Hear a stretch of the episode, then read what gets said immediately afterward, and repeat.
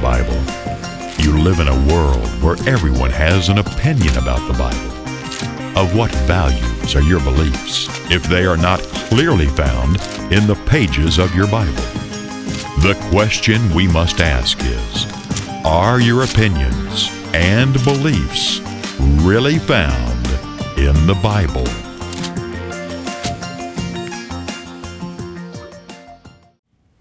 Well, hello, I'm David Freeman Webb. Is that really in the Bible? There is something I would want to call the box of Christianity.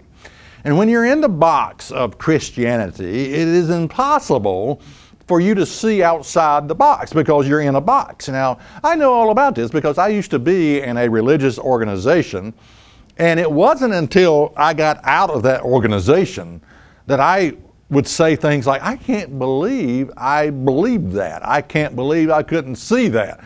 Uh, you know, I just can't believe that. But it's not until you get outside of the box can you see what I call real truth. Real truth. Now, the box of churchianity, let's, let's call it that. The box of churchianity is basically this it is Sunday worship for 45 minutes, it is the celebration of holidays like Christmas and Easter.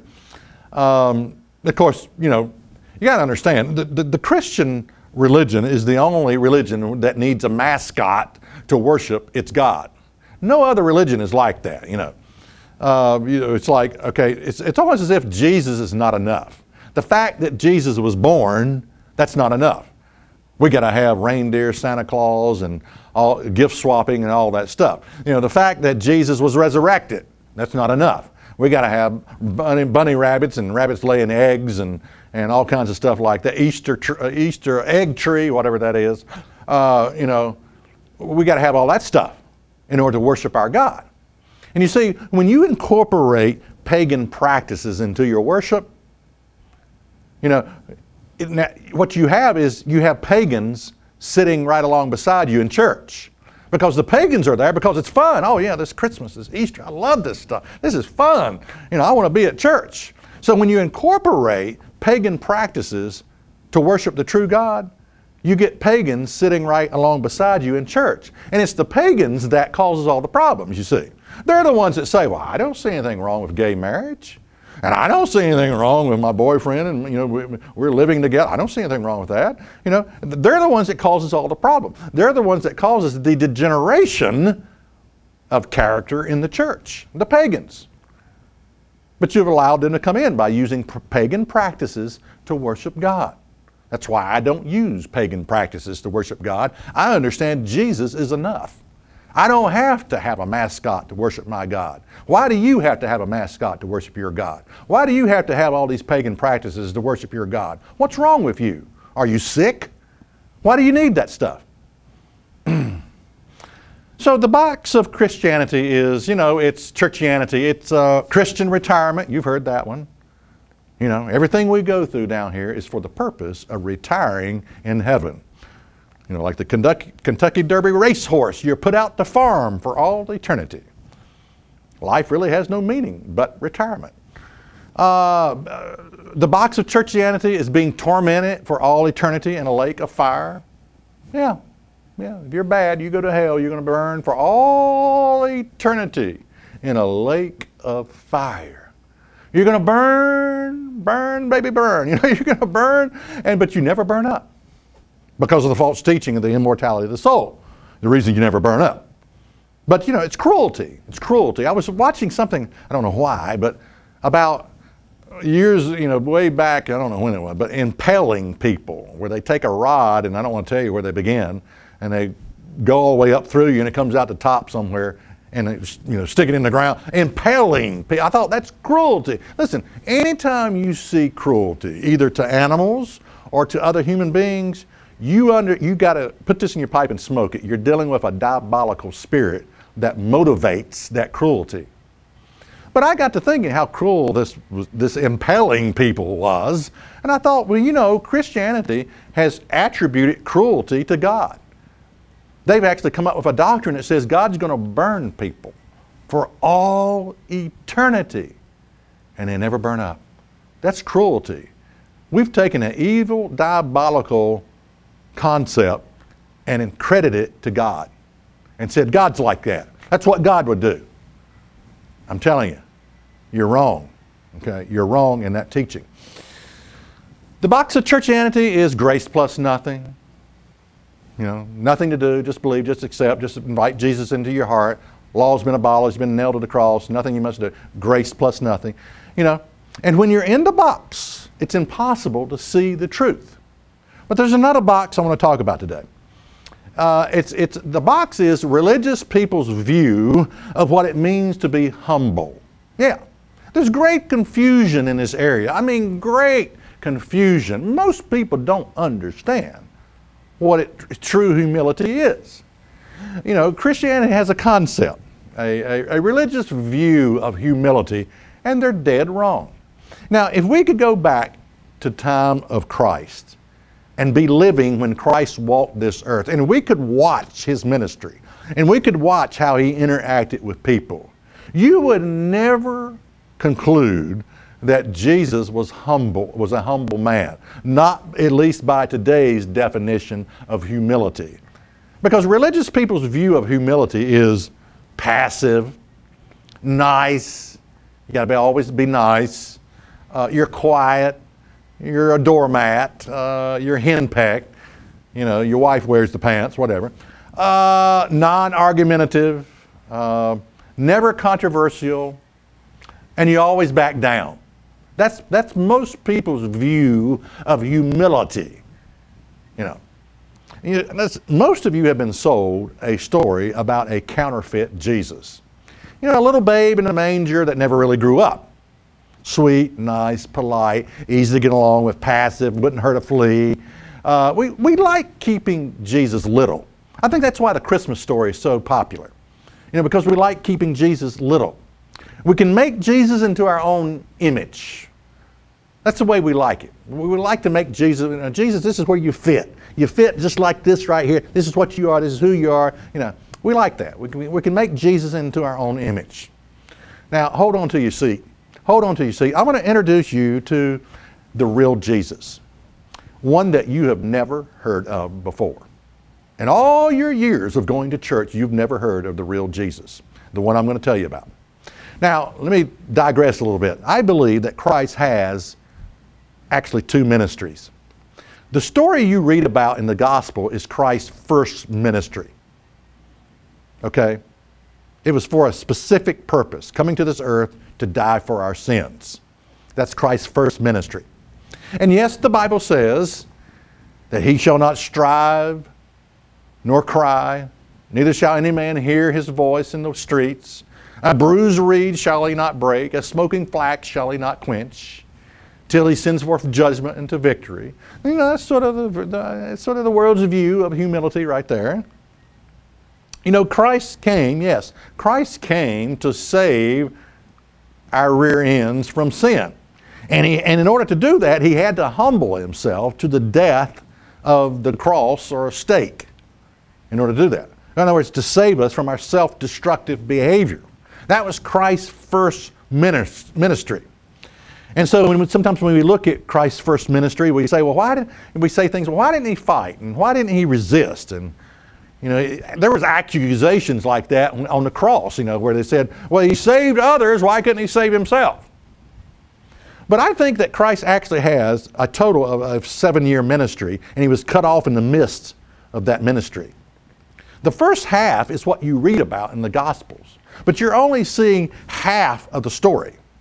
You're only understanding half of what you need to understand. Uh, Christ's second half of his ministry will occur when he returns to this earth. And you will never understand the real Jesus until you understand his ministry in its entirety. Not just the first half that we read about in the Gospels, but the second half that will occur at his return. You'll never understand Christ until you understand the entirety of what his ministry is all about. Now, let's take a look at the second half of his ministry. Revelation 19 and verse 17. And I saw an angel standing in the sun, and he cried with a loud voice, saying to the fowls that, uh, that fly in the midst of heaven, Come, gather yourself together unto the great to, and to the supper of the great God. Yes, God is going to have a supper, okay? And he's carrying, now this is macabre visual right here. He's carrying, he's calling out to all the scavengers of the air, the vultures and all those nasty birds that you see driving down the road, you know, eating the carcass of a dead animal. You know, all, all the scavengers, the unclean birds. And he's saying, Come, gather yourself. God's going to have a supper. Okay, what, what, what's the supper all about? Well, next verse, 18. That you may eat the flesh of kings, and the flesh of captains, and the flesh of mighty men, and the flesh of horses, and them that sit on them, and the flesh of all men, both free and bond, both small and great. Wow, God is going to have a supper, and He's going to feast on the carcasses of, you know, of dead human beings. A lot of people are going to die when Christ returns.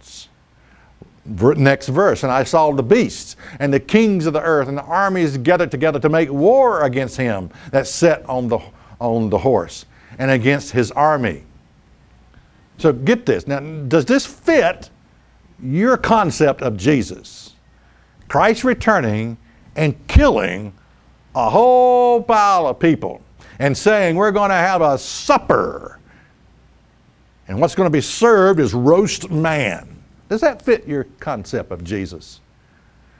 So, there, so Christ is returning, and the armies and everybody are, are gathered against, and they're going to fight Christ at his return. Now, why? Why would the, would the armies of the world, of this world, turn and want to fight Jesus at his return? Well, I'll tell you why. Because they don't want to give up their lifestyle. The fat cats of religious deception and propaganda, making millions off of ignorant people, spewing out their garbage about, you know, just all kinds of false concepts and false doctrines about the Bible. Those fat cats don't want to give that stuff up. The fat cats of entertainment industry being belching out their vile filth of pornographic, pornographic, pornography and violence. The fat cats of government living off the taxes and money of the common people. They don't want to give that stuff up. And they're going to turn and fight Christ at his return. And God says, I'm going to have a great supper. And I'm going to eat the flesh of kings and the flesh of captains and the flesh of mighty men. This is Christ's second ministry. He returns as King of kings and Lord of lords. Now let's jump back to Christ's first ministry. Because there's a lot of stuff we overlook in Jesus' first ministry. Again, if we could go back in time and watch Jesus interact with people and watch Jesus interact with the religious ilk of his day, most people would not even think of him as being humble when you look at some of the things that he did and some of the things that he said. Let's notice this first little story here. All right, Matthew 15, verse 22. And behold, a woman of Canaan came out of the coast and cried unto him, saying, Have mercy on, on me, O Lord, thy son of David. My daughter is grievously vexed with a devil. And here's a woman, a poor woman. Her daughter is demon possessed. And she's saying, Jesus, do something. Notice the next verse. But he answered her not a word. Does that fit your definition of Jesus? He, he just kept right on walking. And his disciples came and besought him and saying, Send her away, for she cries after us. This woman is driving us nuts. Tell her to get away. But he answered and said, I am not sent but unto the lost sheep of the house of Israel, and kept right on walking. Then she came and worshiped him, said, Lord, help me. But he answered and said, It is not meet to take the children's bread and to cast it to the dogs. Now, I'm telling you right there, you know, it would be hard to misinterpret what's being said here. You know, a small minded person, a small minded woman would just turn around and been highly offended and left. You're calling me a dog. But not this woman. There was something that got Jesus' attention, it was her faith, and it was her response to this, what looks like a put down. And she said, Truth, Lord, yet the dogs eat of the crumbs which fall from their master's table. Had she not responded in humility, Jesus would have just kept right on walking. You know, I'm asking, does this fit your concept of Jesus? You know, your concept that Jesus would help every poor person, every person out there, every person he comes into contact, he's just ministering and helping every person he comes into contact with? No, No. That's why I don't feel sorry for people who will work for food. Because I understand that's not humility. That's not where you go to apply for a job on a busy street corner with 10,000 cars going by with your little sign that says, We'll work for food. The way you, humility is going to a place of business, filling out an application, and saying, I'll clean the toilets if I have to. That's humility. But not on that busy street corner. Besides, I offered one an onion to paint my home and he wouldn't even take it. He said he will work for food. Just kidding. Anyway, now let's consider Jesus' ministry. First, first of all, consider this the first miracle. Do you know what that was? First miracle, he turned water into wine. There were six watering pots of stone contain, containing two or three firkins apiece. A firkin is about nine gallons, so you're looking at about 180 gallons of water that was made wine. And the response of the governor was interesting. He said, Every man at the beginning does set forth good wine, and when men have well drunk, that, then that which is worse, but you have kept the good wine until now. Oh, wait a minute. I read that wrong. But you have kept the good grape juice until now. Just kidding. Get out of your box. Get out of your fantasy land. It wasn't grape juice, it was wine. All right. Now, I mean, I'm just saying, that's not very humbling of Jesus to turn, you know, they needed a wine run, you know, 100, we need an extra 180 gallons of wine here. Now, I, I, look, I would have thought a lot more of Jesus if he hadn't turned that water into wine. Yeah, I hear you. After all, there were children running around. And watch out for that guy on that chariot. Man, he'll run you over. He's had a little bit too much to drink. You know, but you know, this is not, does this fit your view of Jesus? Or does your view of Jesus more like, well, hu- real humility would have been a teetotaler? Well, I never drink a drop of alcohol. You know, I'm just telling you, there, there's concepts here that, you know, I'm talking about the real Jesus. He was referred to as a wine bibber. They said he drank too much, not grape juice, wine. Said he ate too much too. Gluttony. They called him a gluttony. Is, does this fit your concept of Jesus? John 2 and verse 14 said, and found in the temple those that sold oxen and sheep and doves and the changers of money sitting. And when he had made a scourge of small cords, that's Jesus makes a cord, he makes a whip. Indiana Jones here. He, do, he drove them out into the temple and the sheep and the oxen and poured out the changers and money and, and overthrew the tables. I mean, this is like Rambo, a combo between Rambo, Indiana Jones, you know, whipping the animals. They're kicking up their heels and the money tables and the money's flying everywhere. He's, he's throwing people out of church. You know, I mean, this is so cool. This is so cool. He's angry, throwing people out of the church. You know, don't let the doorknob hit you where the good Lord split you. This is what Jesus did. Does this fit your concept of Sweet Jesus. Oh, sweet Jesus. Does that fit your concept of Jesus? No, I'm afraid it doesn't. I'm afraid it doesn't. Jesus said things like, You fools and blind. You are like whitewashed tombs, which look fine on the outside, but are full of bones and decaying corpses on the inside. And this is gross. This is gross. Decaying corpses, you know, like the walking dead whatever. I mean, he's talking to religious people. And he's saying, You're like this. You serpents, you generations of vipers, how can you escape the damnation of hell? The publicans and the harlots go into the kingdom of God before you people go into it. You're wrong, is what Jesus is saying. Jesus was a threat to the religious establishment of his day, and it got him killed. It got him killed. And if you had been a part of that religious establishment, let me tell you something. If you had been a part of that religious establishment, you would have never said in a million years, Oh, that Jesus, he is such a humble man. Not in a million years would you have uttered those idiotic words. No way. No way.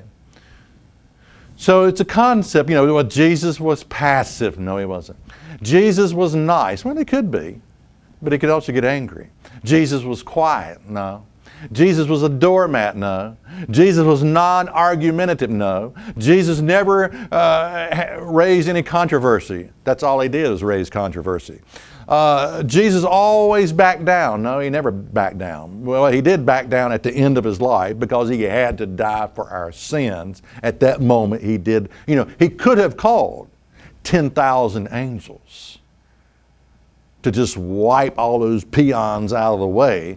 He could have, but at that moment, it was either either I provide a way for humanity to be saved, and in order to do that, I must humble myself and back down. Yeah. But I'm trying, I want you to understand the real Jesus here. Now, I, another thing, point I want to make here is, is I see in the political arena something that a lot of people get confused about. I see presidential candidates who speak the truth, don't back down, don't stick their tail between their legs and crawl off. And I, I'm, I'm, it's a refreshing thing to see.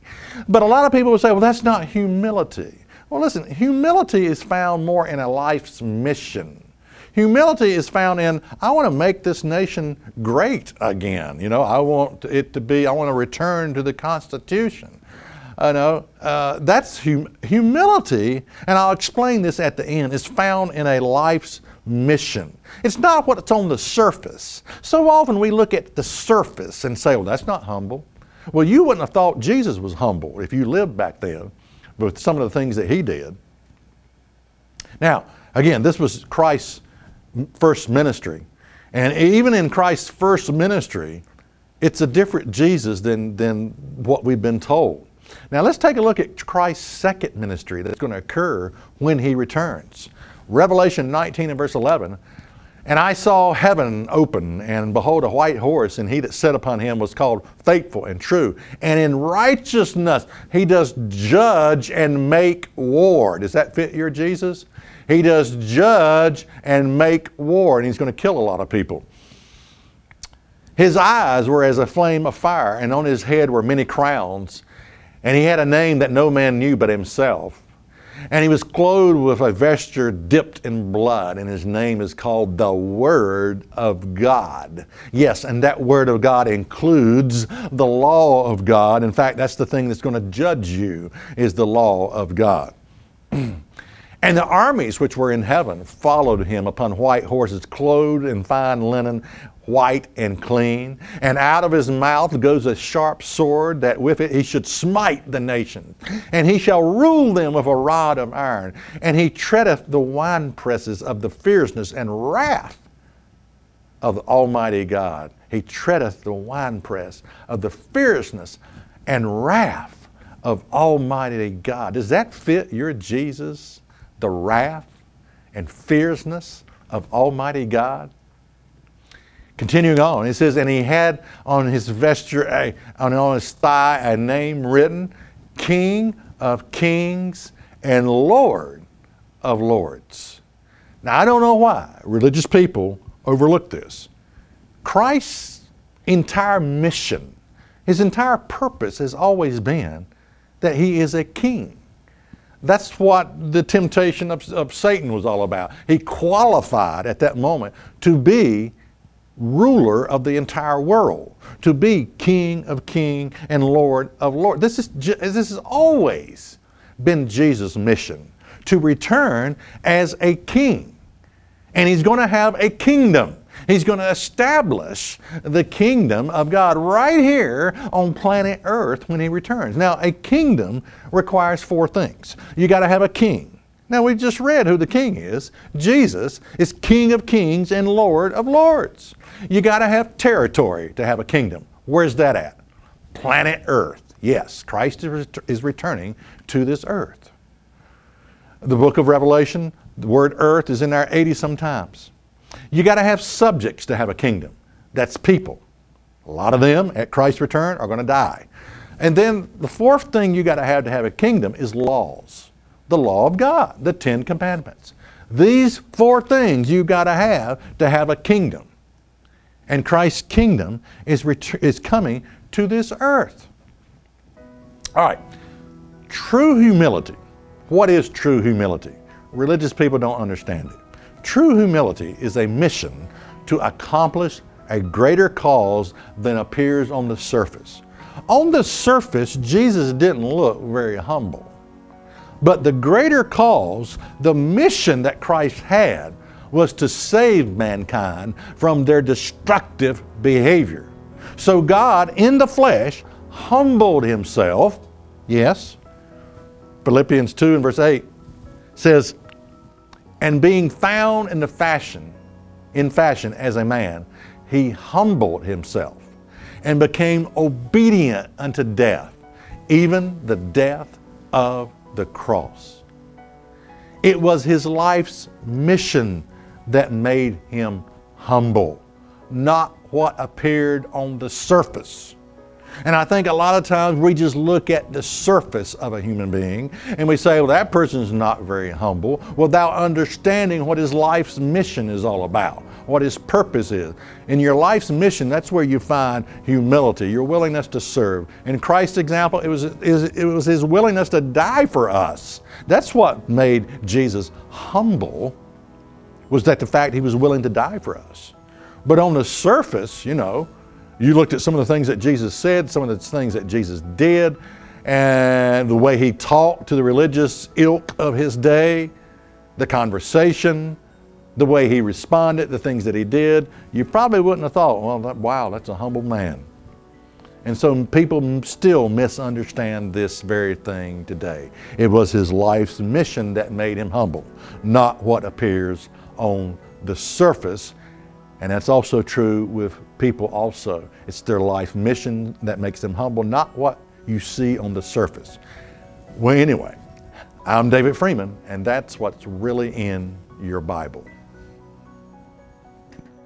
If you would like a free DVD recording of this program that you can share with friends and loved ones, write to Church of God Rocky Mount, 27 Brookledge Lane, Rocky Mount, Virginia 24151. That's Church of God Rocky Mount, 27 Brookledge Lane, Rocky Mount, Virginia 24151. And be sure to mention the title of this program. This program has been paid for by the tithes and offerings of the Church of God Rocky Mount and friends of this ministry. If you have been challenged by listening to this program, then consider that a great blessing. You can visit us on the web at isthatreallyinthebible.net. It is the support of people like you that make this ministry possible. If you have been blessed by this understanding given to you today, then consider making a donation by writing to Church of God Rocky Mount, 27 Brookledge Lane, Rocky Mount, Virginia 24151. That's Church of God Rocky Mount, 27 Brookledge Lane, Rocky Mount, Virginia 24151.